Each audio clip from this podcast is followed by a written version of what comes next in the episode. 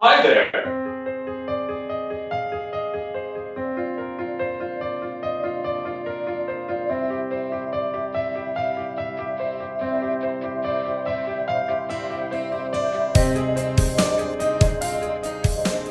On this episode of Progressive Palaver, the group discusses the Royal Affair Tour in Irving, Texas.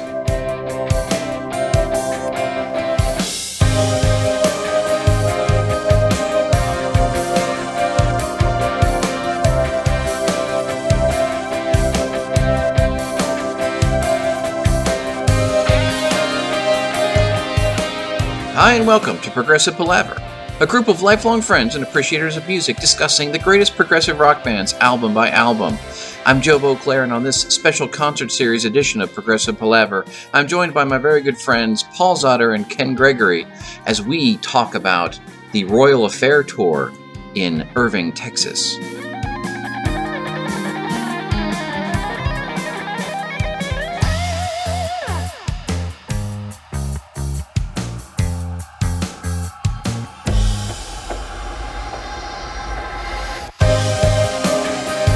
Yeah, so uh, so last this past Saturday, just a couple of days ago, I went um, and saw the Royal Affair tour here in in Dallas, Texas, um, officially in Irving, Texas, at the Pavilion at the Toyota Oh, right, right. Music Factory.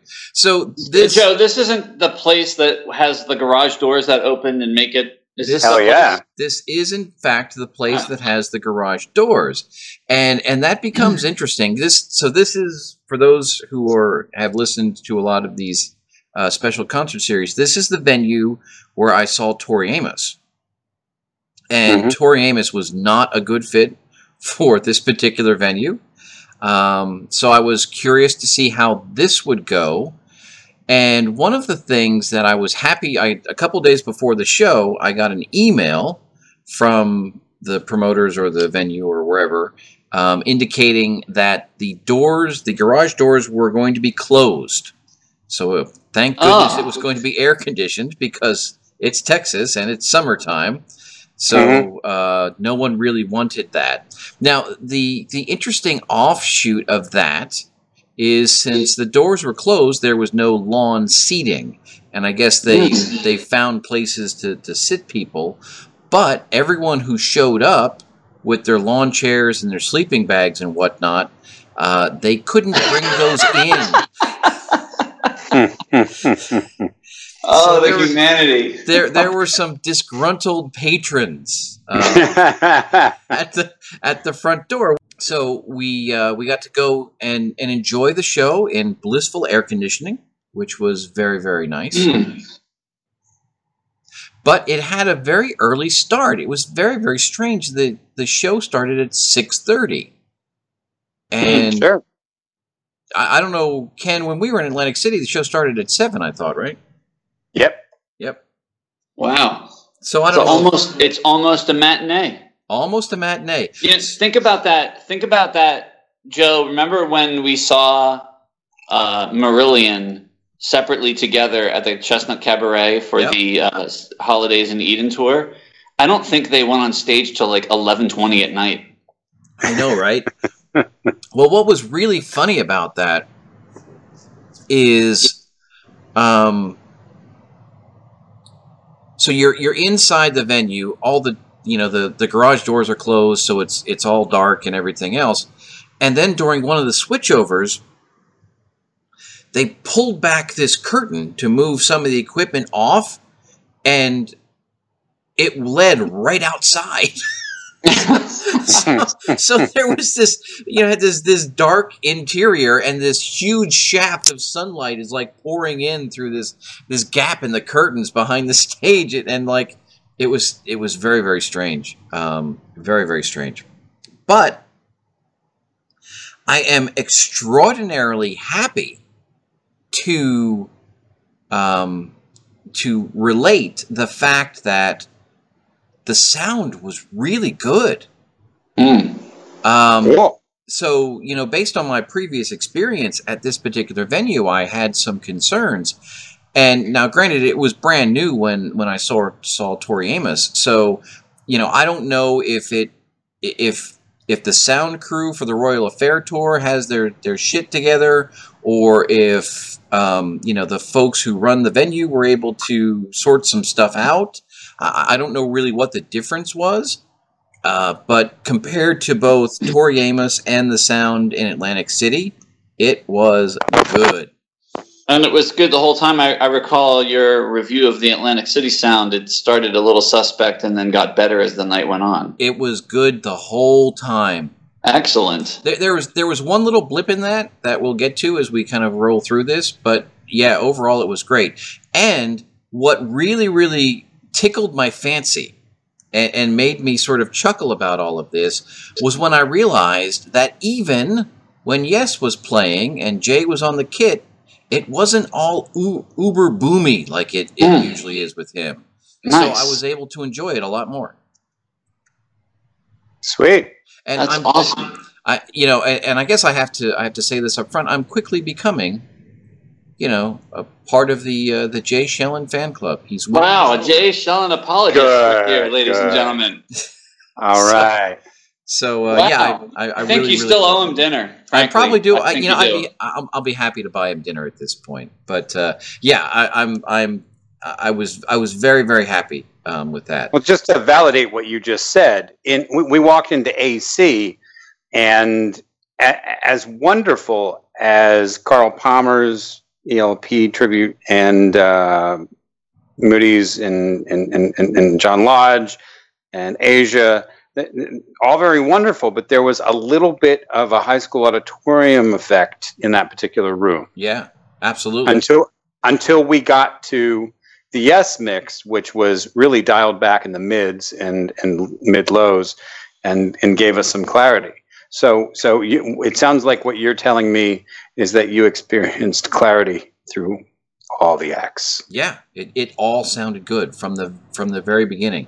Maybe now, the garage doors have some uh, absorption properties. The-, the garage doors were closed when I saw Tori. I, I don't know okay. what it was. Maybe there were just more people in there to absorb. I don't know. It, it was. It, it it honestly sounded really very good. Now, hmm. The other important aspect of this show was, and and we have to give our hats off to our, our you know, friend of the Palaver, Joe Cass of Total Mass Retain, for inspiring this in me. Um, you know, we, when you talk to Joe and, and well, I guess it was the the um, the Nick Mason episode, Ken, mm-hmm. where we're mm-hmm. talking to him, and he's he's talking about going to shows with his dad and whatnot. And so when neither one of you guys could could make it down here, and I had this extra ticket, I had all of my children to dinner one night, and I said, I've got this extra ticket. Neither of my buddies can come down. Would any of you like to go see Yes? I knew full well what was going to happen. My three boys look at each other like, uh, are you going to tell them no? I don't want. Are you going to tell them no? I don't want to go. and my little nine-year-old princess just sticks up her hand and says, "Well, I'd like to go." And I was like, "Aw, rock on, Grace." and and, and there's oh the iron the irony. Yeah. Right? So, but but in, in all honesty, in in the the two plus years we've been doing the palaver, and I have been playing progressive rock nonstop, you know, and to the point where sometimes I have to play it around my kids. Grace has been not only the only one who routinely has anything good to say, she seems to genuinely enjoy a lot of it. So I wasn't I wasn't at all surprised. What I was worried about was the fact that she was going to have to sit through a four hour show. Mm. And, you know, while she is somewhat familiar with Yes, she doesn't know anything about ELP. She doesn't know anything about John Lodge or the Moody Blues. And I was like, you know, I didn't know how that was going to go. Um, but she was excited. So I was happy to have her there. And, you know, I so maybe maybe in in 20 years she'll be talking mm. about the time her dad took her to her first yes show who knows you know i was just i was just thinking joe in 20 years she's going to be um, sitting across the, the the dinner table or at a bar with a date and they're going to be talking, and she's going to say just casually, "Yeah, I remember the first time I saw Yes perform Gates of Delirium." And- Now the funny thing is, of course, by the time that happens, um, Billy and Jay will be the old graybeards in the band, and you know they're, they're, they're gonna be like three or four, uh, three other new guys. So I don't understand why Billy keeps going on stage.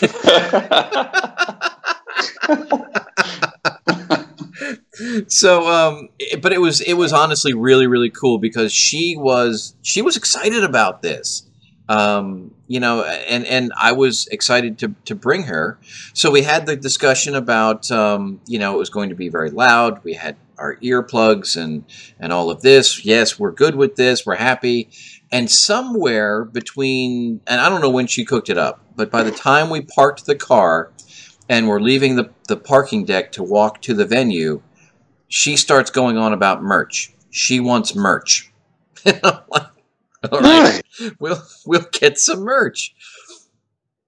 So we get in, and I didn't remember this at the concert we went to, Ken, but they had um, they had a, sort of a, a big banner, uh, like a a menu sign almost of some of the the merchandise they had, and so she immediately sees this hat. So she wants a hat but she reads it and it says dad cap and she's like she she's a little confused as to whether or not she can get the dad cap or not. And i'm like well anyone can wear it honey. That's just what the style they, they call it. She's like oh i can get it then? So so she got herself uh, she got herself the yes hat and i immediately had to you know adjust it down to her size. And she was she was very very pleased by that and i thought that was was also very very cool and since we had the VIP seating and we got there in time to get the swag can, which I need to get to you, um, we got the little laminated, uh, you know, the little lanyard laminates that we could wear.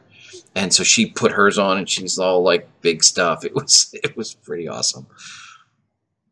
oh, nice. That's pretty awesome.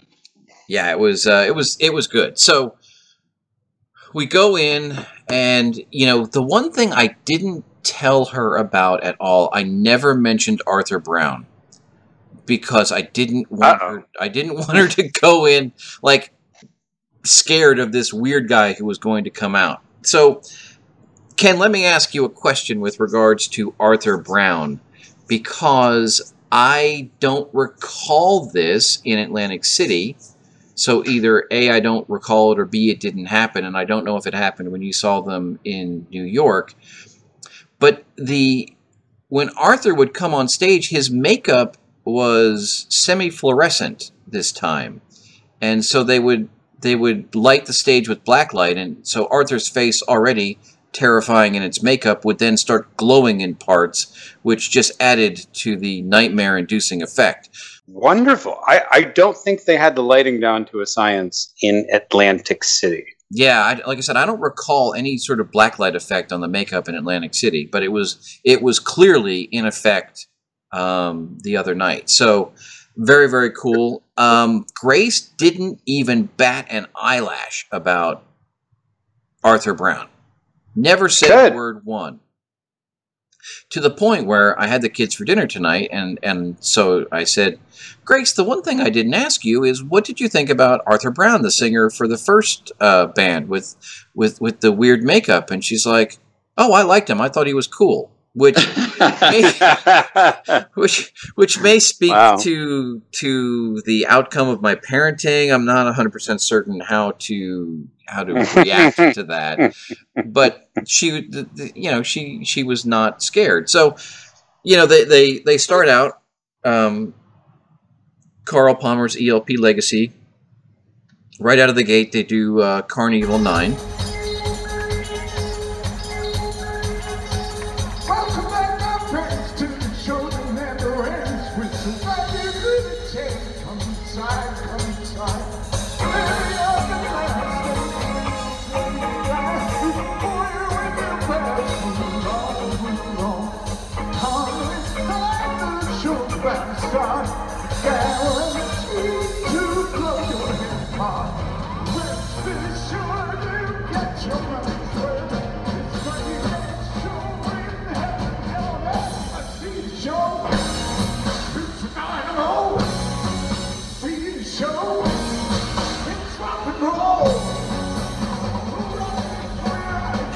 Was like, all right, we're going to see, you know, where this is going to go. And Grace loved it. Oh, She that's so cool. it. So basically, throughout the whole thing, you know, I, I, I quickly realized that, you know, the way I could sort of capture this was after every song, I'd have her give me a thumbs up or a thumbs down. So while I'm sort of capturing my notes uh, as the show is going on, I'm capturing Grace's reaction. And we can get to it at the end because she she very clearly picked a top three, which was very very funny. There were there were a couple of things that she didn't like that I I thought were kind of funny. So she she didn't care at all for Knife Edge, and she didn't care at all for fanfare for the common man. Hmm. Other Oh, one of the most famous ones. Yeah. exactly. Um, but but the other three she was she was all on board with, which I thought was was really really funny. And there were there were a couple of things. There were a couple others throughout the night that she didn't really care for. But you know it it it, it, it boded well that you know this was actually going to work, and I was I was thrilled. So off we go. Now Because otherwise, the concert ticket would have gone towards college tuition. well, you know, this, this this brings up an interesting interesting point because now it's like, all right, is she going to expect to go every time I go to see Yes, and how is that going to work? But we'll we'll figure that out. I, I was able to to pay much more attention to things, and and I don't know what it was. If if it's the fact that I hadn't just got off a plane after being you know whatever else and and then driving down eh, you know the last couple times i've gone to philly it's been a, a quick in quick out and like we're scrambling to get wherever we want to go. I was really relaxed this time and i found that i enjoyed and and could sort of take in everything. So you know uh, Carl's band, I was I was reveling in them. Whereas the first time we saw them, I don't know if it was I wasn't familiar or what, but I was I was much less overwhelmed at that point. But this time, I was able to just go, yeah, these guys are these guys are shredding it. I love it, and and having talked about it with Mark Anthony Kay and and even amongst ourselves a little bit, I, I was fascinated and paying attention to watching how a guitarist would interpret playing a keyboard line on the guitar. It was it was fascinating to me, and I really really enjoyed watching how he did that. You know, I'm going to interject here. In, in, in pure Palaver research fashion, I had to write to Paul to get the proper pronunciation. In previous episodes, I Oh, did a mispronunciation. Okay, Um, please correct us. So, so if you if you if you check out his Facebook feed, and if you uh, uh, follow him anywhere, uh, you, you'll discover the correct pronunciation. Paul Bielatowicz. Hmm. And uh, I, I, I think I, I- I did like a TZ at the end in, in, in my first couple pronunciations, but I, I think I have it down to a science. It's more of a CH at the end. Okay, Nice. great. Well, now that you have that down, The- the- Ken, you could yeah, the you- you Polish can in my on blood. well, he he he just nails it. I really really enjoy this band. I like you know it. it I I think they they present it really really well. You know, and and, and the bass player is it David Pastorius? Oh my God! So e- everyone must know the story of Jaco Pastorius, and if you don't, you can read about it on your own. But he, he's a legend from the '70s from Weather Report, and uh, just a solo bassist with a wonderful solo release on his own. And apparently, yes, David is related to Jaco Pastorius. Yeah, well, David Pastorius is a also a joy to watch. So I mean, those guys were they were they just shred it. I I I, I had to sort of roll my eyes a bit when you know this this band has five songs. They're opening the thing, and I understand exactly why it has to happen. But I don't need a drum solo in any concert much much less in this one. Um, and, and You know, He put it. There's a drum solo in in this set. it's Carl come Palmer's on, ELP legacy. Palmer's band. it's, Yeah. you know, Oh my yeah. gosh. So yeah, I, I, But- I, I, I 100% understand why it's there. I understand that in for 95% of the people, it has to be there. I get it. I accept it. But, you know, it, it, it was not the part of the show that I enjoyed the most. all right. So seriously, on on this point, like we, I know how you feel about drum solos. I generally feel the same way. Don't need them, but there are a few individuals whose whose uh, drum solos are quite magical. Uh, how? I mean, how was the actual? I mean, this guy's a legend. He's a legend of prog rock. Is Paul, let me let me take this. There's a reason Okay. why he's active at his age. There's a reason why he's opening for Yes.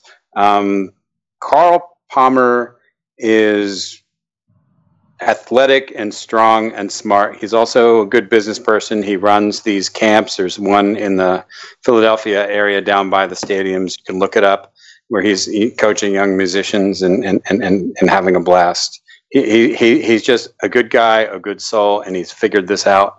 And when I watched that dr- same or similar drum solo, Joe, when we were in Atlantic City, um, his feet blew me away. Just when I thought he was going to run out of steam, his feet just kept going like the Energizer Buddy, and I, I, I appreciated the the dexterity and the uh, enthusiasm behind the dude.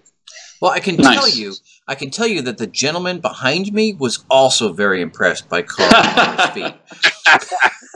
because it was it was awesome at one point because there's there's a point near the end of the drum solo where he he literally stops using his arms and he's just going with his feet and the guy behind me is like yeah that's just his feet and I'm like, way to go, buddy.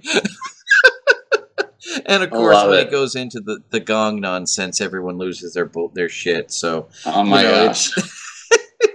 I Did took, uh, did did Grace weigh in with a thumbs up or thumbs down with the drum solo, or was it just part of the uh, whatever song it was in? uh, it was it was part of fanfare for the common man, and so she Okay. didn't like any of that. I don't. I didn't get into whether or not it was the drum solo that put her off or not, but yeah.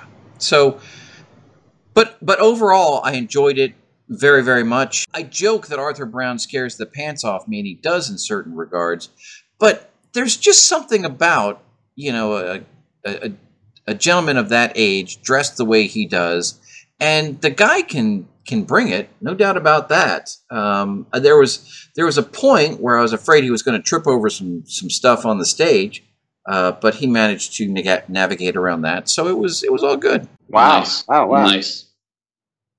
Uh, did you pick up anything particular in the next set? I mean, I, I, I dug John Lodge. What what did you think, and what did Grace think? So John, and, and again, we had the benefit of better sound, so I was able to enjoy John's set um, a lot more than I did the first time. With regards to Mhm. that, what was really really interesting, you know, he comes out and he he opens with um, stepping in a slide zone.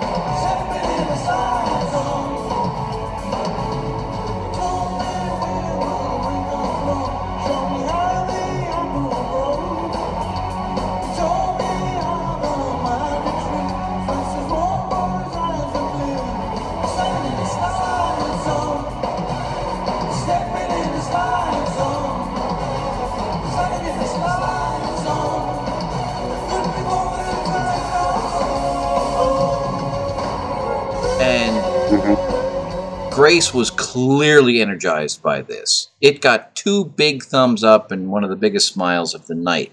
Wow. Mhm. Yep. yep. So she, uh, yeah, she really liked that. She didn't, she didn't really care for this. I guess about half the set. Saved by the Music didn't really work for her. Legend of a Mind, she wasn't a big fan of. She didn't like Isn't Life Strange. And she didn't like I'm just a singer in a rock and roll band. Really? Yeah, which I was a little surprised by that. I thought that one would have been in in her wheelhouse based on what we had learned so far, but you know, there you go. By by process of elimination, though, she dug Gemini Dream, right? She did dig Gemini Mm. Dream. Yes, she did.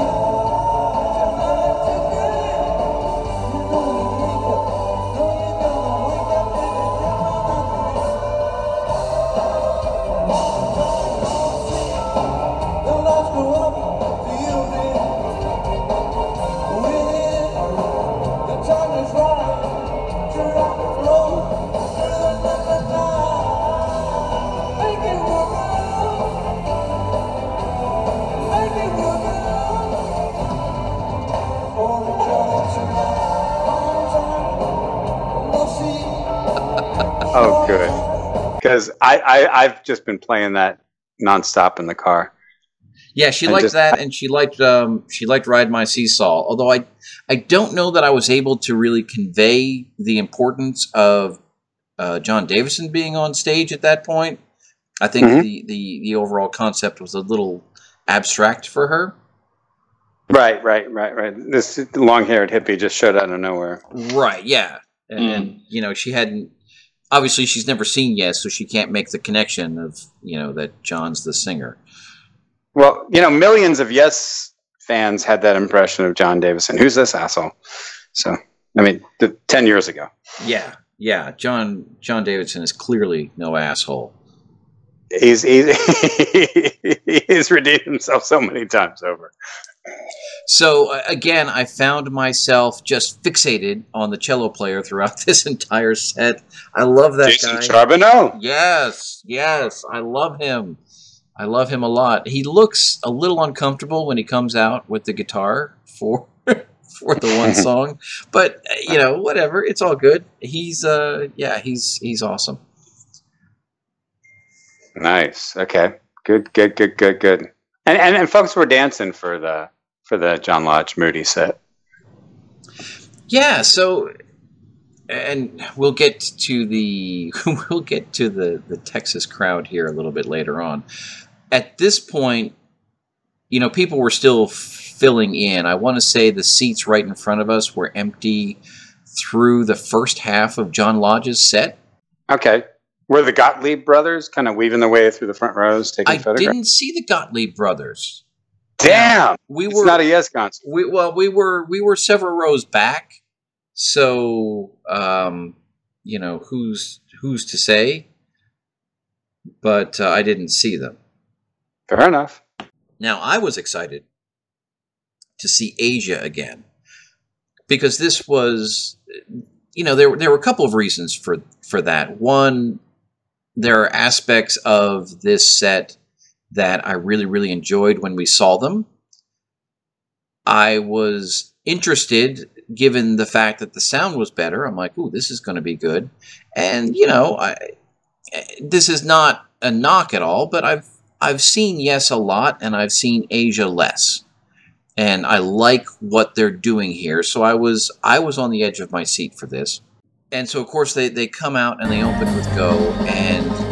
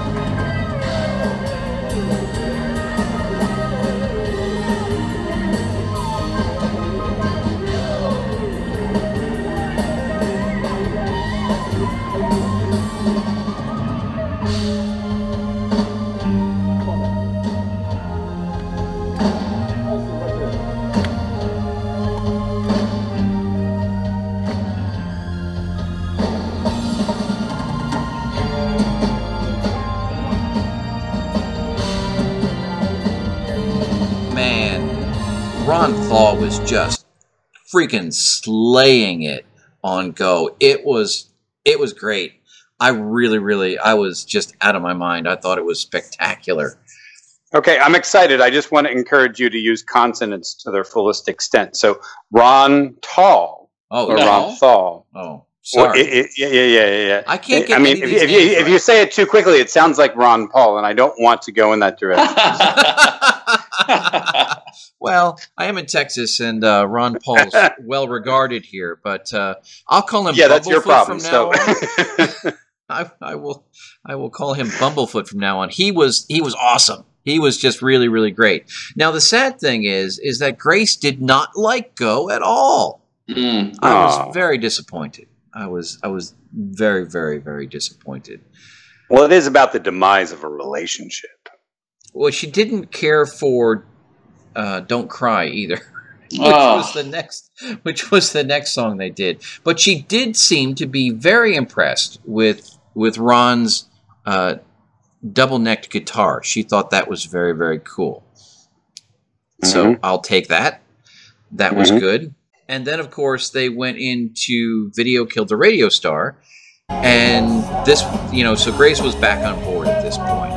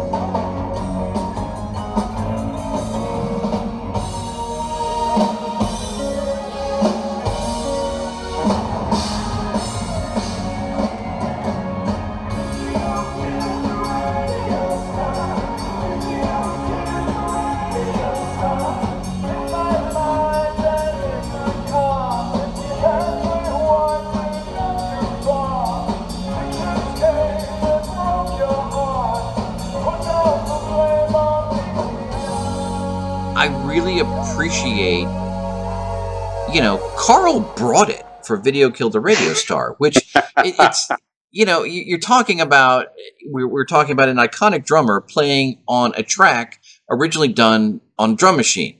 So the the fact that they embraced it so heartily, I I just find that refreshing. And and again, we, we had talked about this before, but it's it's a little bit better now even the the way that they can stay true to the nature of that song while still being true to what they are at the same time it's i just i find it refreshing enjoyable whatever it is i i i really really just had a great time with with this set Amen, brother. Welcome on board. Thanks for drinking the Kool Aid because it's it's sweet. Oh man, damn, that's a good ride. That that that tune. Yeah, it's it's really really good, and and like I said, I I I don't know if it's you know he's he's in the groove now or or what, but I thought Ron's voice was was really really killer. Mm. And he's doing the effects, and he's doing the whole thing. We talked about it in the previous episode. Yeah. but- Right? Yeah. but- I wanted to ask wh- whose feet are moving faster, um, Bumblefoot's during "Video Killed the Radio Star" or uh, Carl Palmer during his drum solo? Th- th- the same, same, man. I think they warm up together, dude. Fast. feet. then they played um, "The Smile Has Left Your Eyes" again, dedicating it to John Wetton.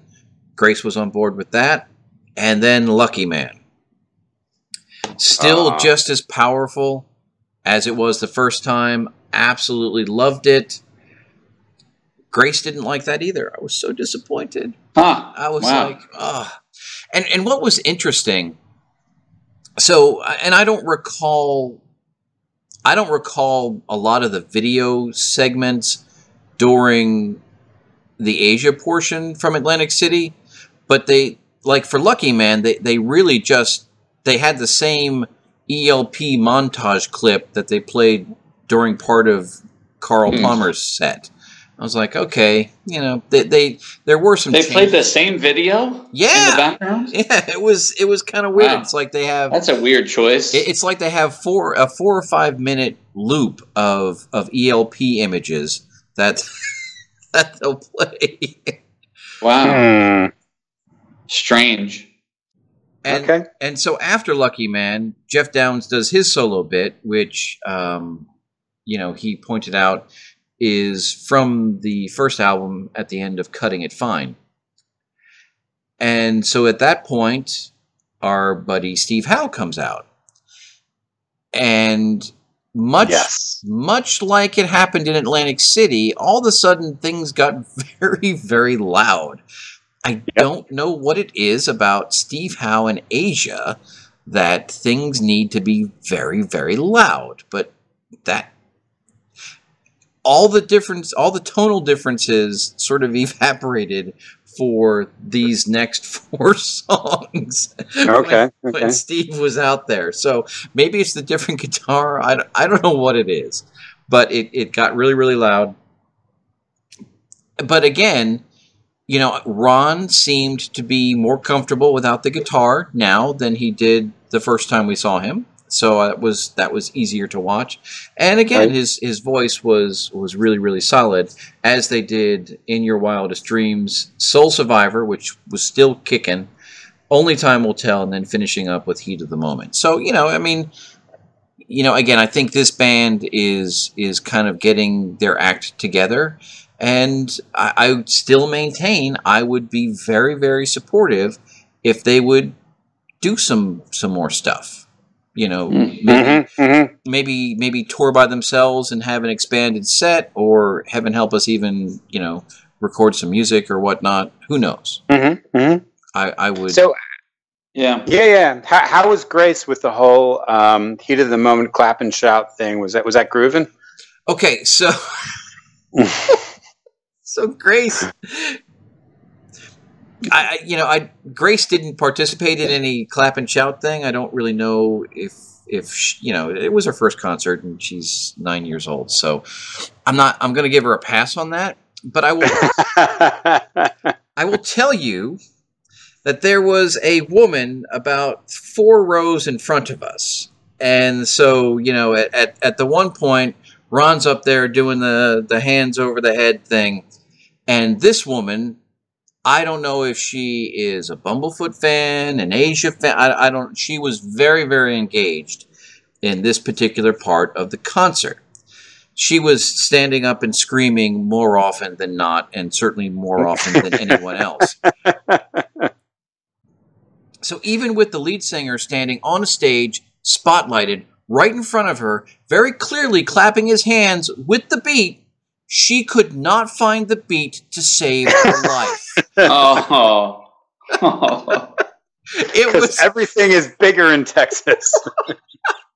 it was, I, I, I couldn't decide if I wanted to feel bad for her or just laugh my ass off, but it was it was a lost cause. She was never even close. Not even close. and I've never seen Asia live. And if I was gonna, if I was going to, I know there's so much Asia to choose from, but if I was, if I was gonna hear ten songs by Asia, I think this is a powerhouse set list that I uh, really disappointed that I did not get to hear uh, in any of the opportunities that I had. Um, I, I think it's this just- whole episode was designed to give you guilt, Paul, because you it's an had epic. it, it's and the scotch was on us, frankly. You know, I mean, maybe not the ticket, but everything else was on us. That's right. When when we saw them in Atlantic City, I had some reservations about this set list because you know I I I'm, I'm perhaps more more learned in the extensive Asia catalog than than some, and you know I think the last four albums they did after Wetton's return have some really really good stuff, but this like to your point paul this is a really really really good set. So so here's here's the cool thing about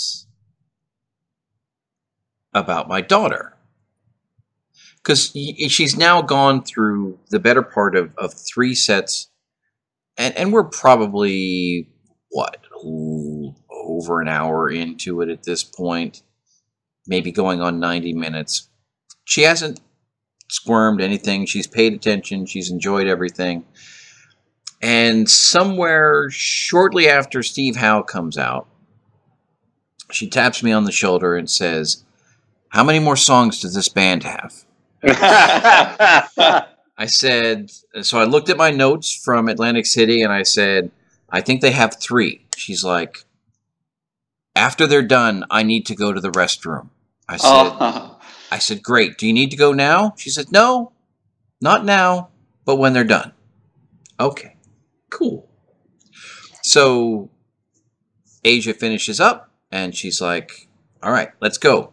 Now, while I'm waiting for her to come out, and, and we had described this venue before, so imagine your normal amphitheater with all of the support functions and and um, concession areas sort of outside the uh, the wedge, if you will, but all of it is inside.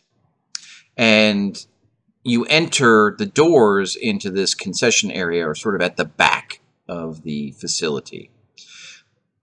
The restrooms that we're using are sort of at the front of the facility. The merch table near the entrance in the back. So here we are in this this wide open area at this point because everyone's in the venue and I'm waiting and I turn around and what do I see but the Roger Dean display which I, which I don't recall seeing in Atlantic City. So I'm I'm loving life at this point. So what what else do I have to do but drop another 200 bucks on another fucking uh, print, right? So Grace comes out. I'm like, Grace, let's go over here. And so we go up, and and you know the first thing she sees is the the set of the four um, differently colored yes logos, and she's Mm. like, oh, you know, she immediately reacts and starts pointing. I'm like, well, don't touch anything. And so we start we start looking around, and I mean, I was just loving it. So long story short, I had three choices. I had the Asia Dragon, and I had they had prints of both Journey to the Center of the Earth and Return to Journey of, of the or Return to the Center of the Earth. And so I said, Grace, which one of these do I need? And she immediately points to the Asia Dragon, and I'm like, good girl. That's right. There is Now- no choice there. Yeah. Wow. And, and I think it'll look great on my wall with my other one. So I get one of the the nice uh, British gentlemen to help me, and of course, the guy in front of me purchased the last Asia Dragon. Ugh. So we're in the same situation that we were in in Philly, where you know they've got to wait to get back to the UK. Roger will sign it and then send it out again. But I'm like, How Oh. long did that take you for Philly? That took six months, right? it wasn't quite that long. It was it was probably two months by the time it, it finally got to me. But you know, the guy's explaining, and I said, I said, no worries. I said I've been through this before in in Philly with you guys, and you guys hooked me up, so I, I you know I'm good. So he got down my information and everything else, and I said, I just saw this tour in Atlantic City. I said, I didn't notice you guys there. He's like, oh, Atlantic City was terrible for us. He's like, it was a casino. They put us back in, in some little corner. It was a bad night. I'm like, okay, good. It wasn't my fault. I literally, you know, I, I, I couldn't even tell you where they were in Atlantic City. Um, so I, I, I'm, I'm breathlessly awaiting my my next Roger Dean print to come, Sweet. and then I can put it on the uh, the wall with the the one that I bought at Yes 50 last year. Awesome. so then uh, so then we go back into the into the venue because it's it's time for yes.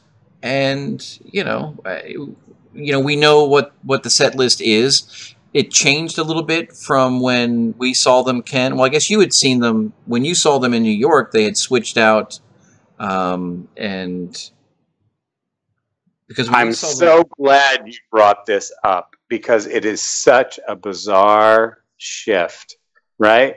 So they keep swapping out like Tempus Fugit and America. Like, yeah. what the what the hell does Tempus Fugit have to do with America? Like,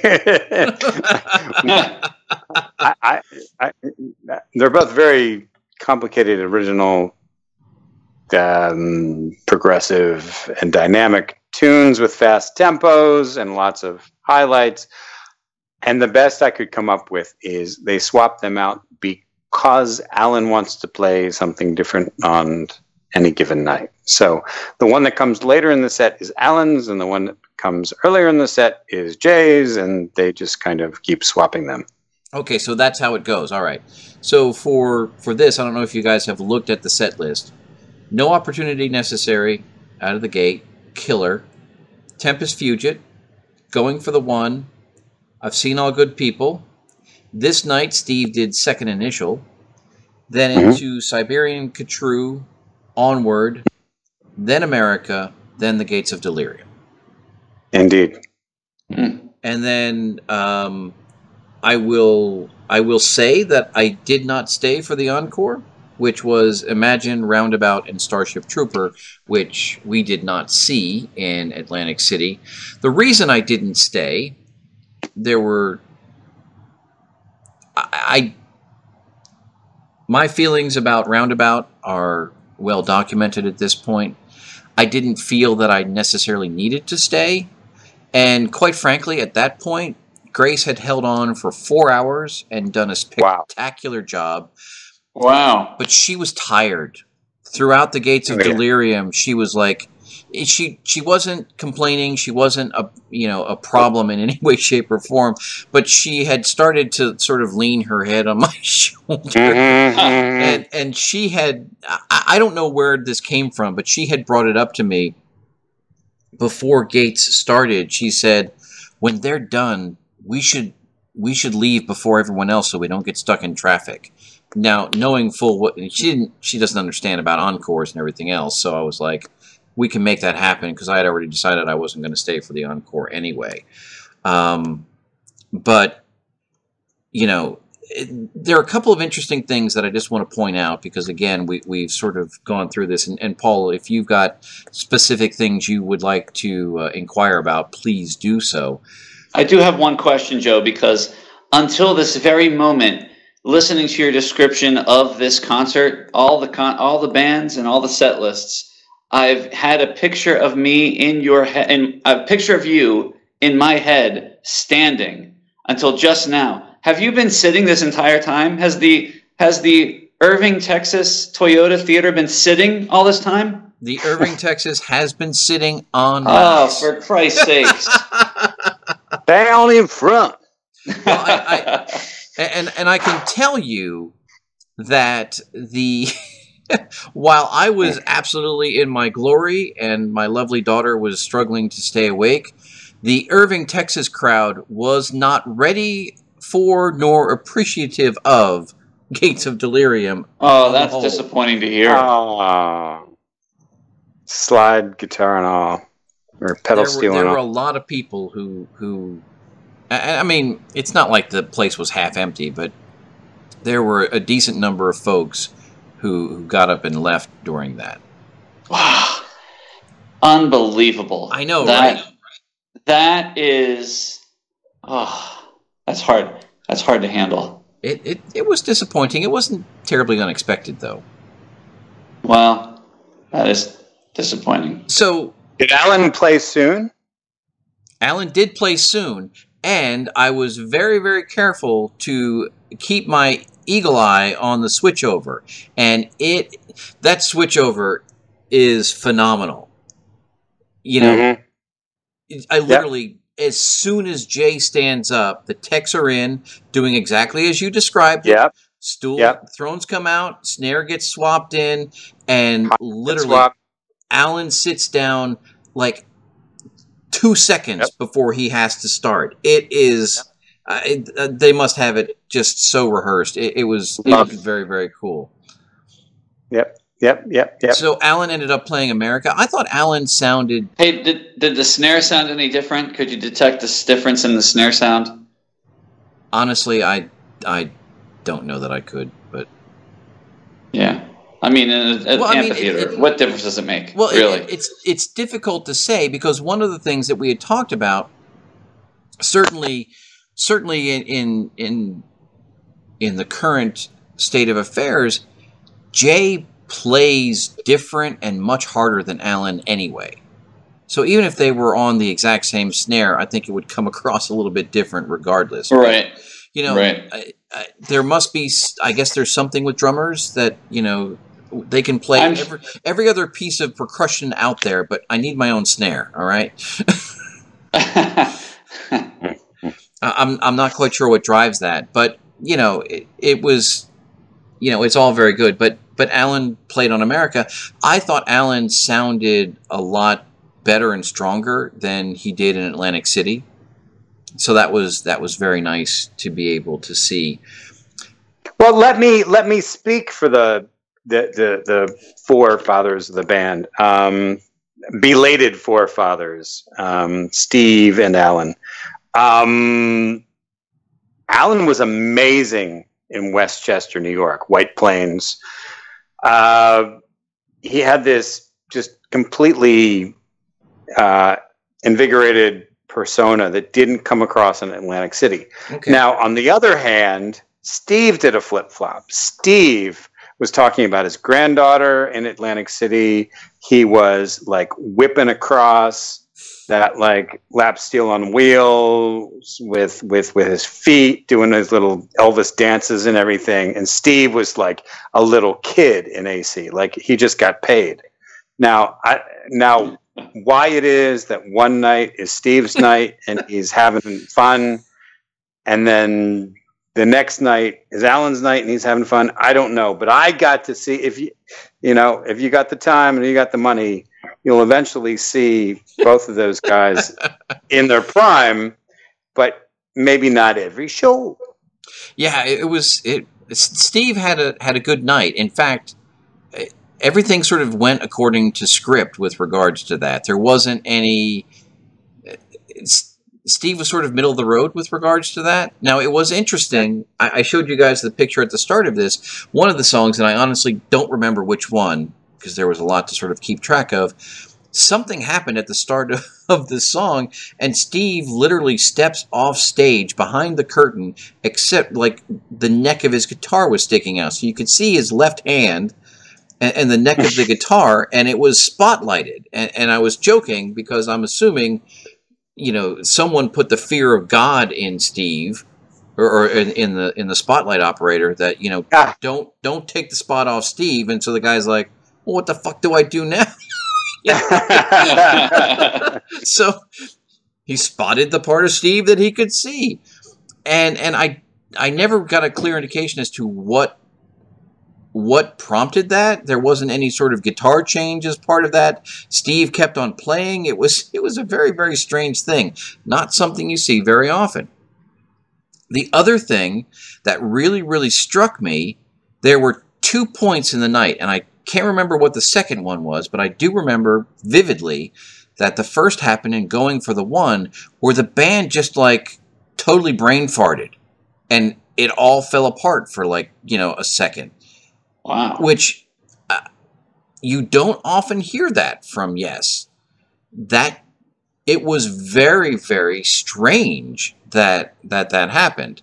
But you know, they're professionals and you just kind of okay, everyone kind of get back on the groove and away you go. But it was it was just very unusual that that happened. Well, it's crazy. I don't. th- I mean, but that's why I love Steve Howe. You're going to get consistency from Jay Shell. You're going to get consistency from Billy Sherwood, and and consistency definitely from Geoff Downes. But where you're going to get a little bit of temperament and and and dynamic is like Steve Howe. So so I want that. That's the spice. That's the cumin. That's the Sure. cilantro. You know, give it to me. I'm glad you brought up Billy because there was. This has nothing to do with anything, and I'm not commenting on it other than to tell you what I observed. And Ken, tell me if you if he did this before in Atlantic City because maybe I just didn't pay attention. Billy came out for the Asia set, and he had on these spectacularly sparkly shoes. And I was like, wow, that's some footwear, Billy. And then he came out for the Yes set, Yes set, and he had on red shoes. So I do remember the red shoes. Okay, Yeah, yeah, yeah, yeah, yeah, yeah, yeah. but I, I don't remember if he wore the same shoes for both sets in Atlantic City or not. That's that's the What- part. What what made me laugh is that the orig- that the pictures that first circulated for this tour, I remember um, Jay Schellen looking like the exact same vest from Yes. the S50. Yep. Uh, Da- Davison was changing his pants, but it looked like the blazer was the exact same Yes 50 blazer. And there was something about Billy. I know that when he plays with Yes, he wears more of like the cape shawl thing. Right. Uh, and I noticed some of that same costuming going on. So, so, so But his I, I just want. his costuming is a little bit different for Asia. It's weird. Like it wasn't just the shoes. I, he didn't have the shawly sweater, so I, I I don't know what's going on there. But were they were they like boots or were they just shoes? shoes, definitely shoes, not boots. They're kind of like the, the, the 1980s Nike high tops, but red. Yeah. mhm. Uh, but but all things considered, I, I thought Billy was really on his game Saturday night. He he he was you know he- he's he's really good at what he does. I got to give him that. Did you get the same uh, backing vocals from Billy with, with not too much reverb, just kind of like right there? Yeah, the, They- the, the vocals were, were very good again. So again, they've they've got that sort of dialed in. One thing that was interesting, one thing that Ken, you and I both reacted to in Atlantic City, was the remember the Ring of Fire visual during the battle portion of Gates. Oh yeah, They changed that visual. really? Yeah, and so it's not quite the same anymore. It didn't it didn't strike me quite as powerfully, but you know, whatever. So they they they have changed up some some bits and pieces of the the visual portion of the show. What did they use instead? Did they did they use the ELP montage? They did not. it was it was very similar. Um, so when we saw them, and, and I'd, I'd have to go back and look at the picture to remember, but but there was this eh, imagines this ring of of what appeared to be fire, sort of going around and you know rotating and whatnot. For for now, what they have is it was sort of like in, instead of a, a specific ring, the the visual was more spread out over the entire video display, which consists of three screens above and behind the band and two smaller parts on the drum and keyboard riser. And so imagine, if you will, sort of a a broken black and green sort of um, texture. Some it's almost like a fire texture, but but green. And then they would bring in, um, like on top of it, there'd be like these orange flashes. I I, I tried to take a video of it that Huh. I can send to you to post if you're going to do a show notes for this, um, just to just to kind of to illustrate it. But it was it was different because I again when when we saw them in Atlantic City, and that that battle sequence when John literally leaves the stage, and it's just the, the four musicians, and like Billy and Steve had this, you know, this this thing sort of going uh, back uh, across the stage as this this ring of fire was sort of going on Hmm. above them, and and Ken and I both tried to get pictures of that because it was I thought it was very powerful, but it was it was different. Mhm. I, I, I do like Roger Dean's contrast of the warm colors and the greenish cool colors. So even the uh, program, which I'm holding up right now for this particular tour, has like an orangey pink contrasted with a, a fluorescent green. Hmm. Yeah, very beautiful. And and the shirts for this tour were uh, primarily orangey bright, very warmly fantastic.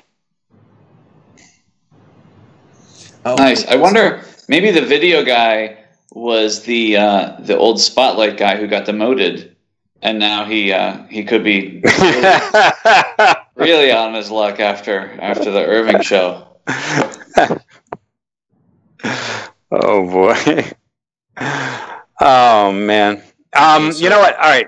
So I, I, I got this thing out really, re- really quick. Um, I made mention of the concert program, but um, Joe, you said um, you said your daughter Grace was into the merch, and, and you got the uh, VIP package, no doubt, because you had the VIP seats. And uh, uh, the folks that did that, it's Future Beat. So they rock. They're in this program here. All the names, and some some of the same people that that we dig who make this thing happen. Guitar Tech, Andre Chimandale, always making Steve happy. There are, oh my God, fifty names in here of really really ball busting people that made this tour work. I mean, I mean, the Royal Affair is not an affair for nothing. It's it's it's a major effing Ticketmaster event, and it took a lot of balls and guts to pull off. Absolutely, and and I'm I'm very happy that I had the opportunity to see it twice. I'm glad we saw it together in Atlantic City early on, and I'm glad I got to see it, you know, a little bit later on, and it was different. And, and like I said, getting uh, getting to share it with with one of my kids was that was cool. I really really enjoyed that, and her her appreciation and engagement seemed like I said, it seemed very genuine to me. And so, you know, hopefully that's something that maybe made an impression on her. That's pretty awesome. So we we, I, I- we have to talk about Grace's top three, and Yes. it, it was funny because each one of these songs, when when it was played, she she lit up like a Christmas tree. There was there was an hmm. immediate and noticeable reaction, and when questioned about it afterwards, she never wavered. She always knew. She didn't know song titles, but she would. She knew which song it was in which set. It was. It was kind of amazing. So, I guess we can go. We can go three to one. So number three was going for the one. Really, she dug that. She, yeah, going for the one was a big, big hit. She liked that one right away. Hell yeah. Number Mm. number two, we've already discussed, was stepping in a slide zone. Mm. Nice. Hmm Do you want to play a game of guessing what Grace's number one is? I can almost guarantee that you will not get it. Really, Yeah, Erica. but shit, Ken, you win. It is such an amazing tune, and who would Wait, not what- want it what for was it? in friggin' Texas, What was it? It was America? America. Oh, that's awesome. I, I was stunned. I'm like, really? And it's amazing too because that was that's so late in the game. She, I mean, she was there for almost four hours when they played that. Song. I know, right? But no, she uh yeah, she was she was all over that one. She thought that was just spectacular. That is cool. Yeah.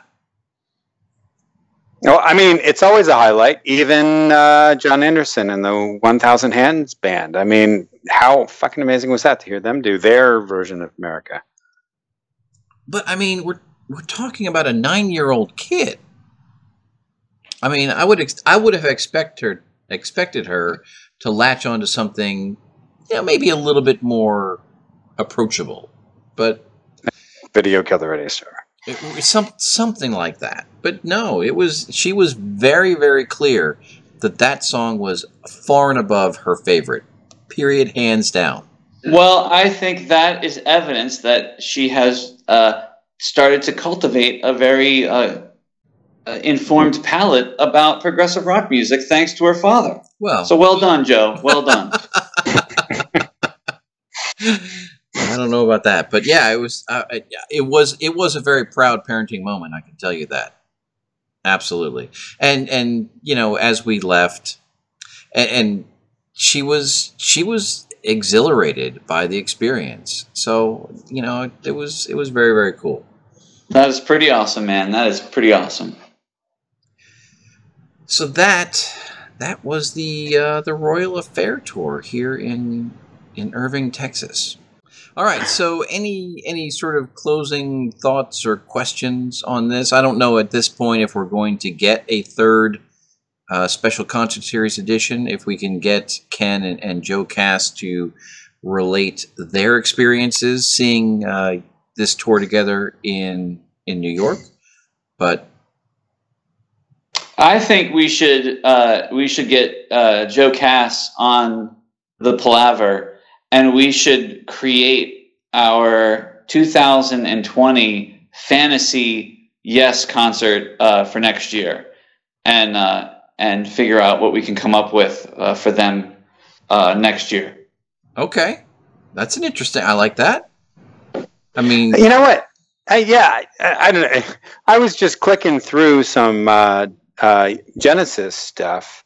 Meek's Cafe had a Daryl Stuermer video where he was solo, just kind of cranking out some guitar. And one of the comments was, "Why can't he go on the road with other Genesis survivors and just who's ever left can play the songs?" But uh, uh, uh, clearly, Genesis is not as liberal with their licensing as Yes is. well, I What do you mean, not- Genesis survivors? They're all still alive, and um, It's not stopping Ray Wilson. yeah.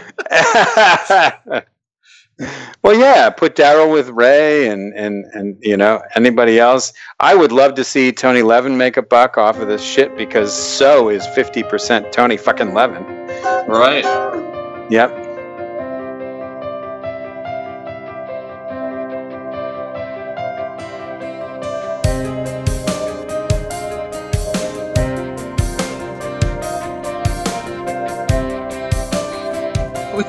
We hope you've enjoyed this special concert series edition of Progressive Palaver. As always, we've enjoyed sharing the conversation with you, and we look forward to your thoughts, comments, questions, and feedback. Uh, if you've seen the Royal Affair Tour um, and, and want to share with us, we are available on Instagram, Facebook, and Twitter. We are at Progpala, I believe, on all of those, or you can search for Progressive Palaver. You're welcome to email us. Our email address is progpala at gmail.com. Progressive Palaver is available for subscription and download on Apple Podcast, Google Podcast, and Spotify. And as always, we are hosted on SoundCloud. So, until next time, thanks for listening.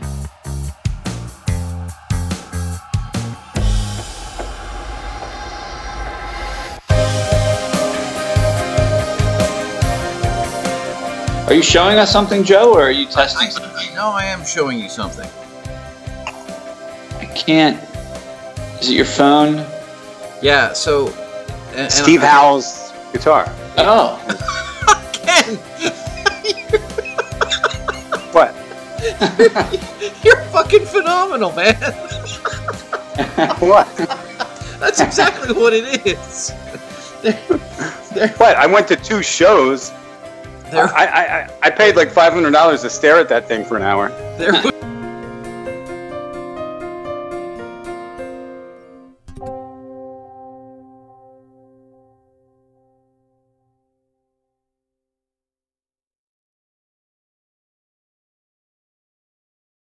remember how heavy our amps were back in those days? Jesus Christ!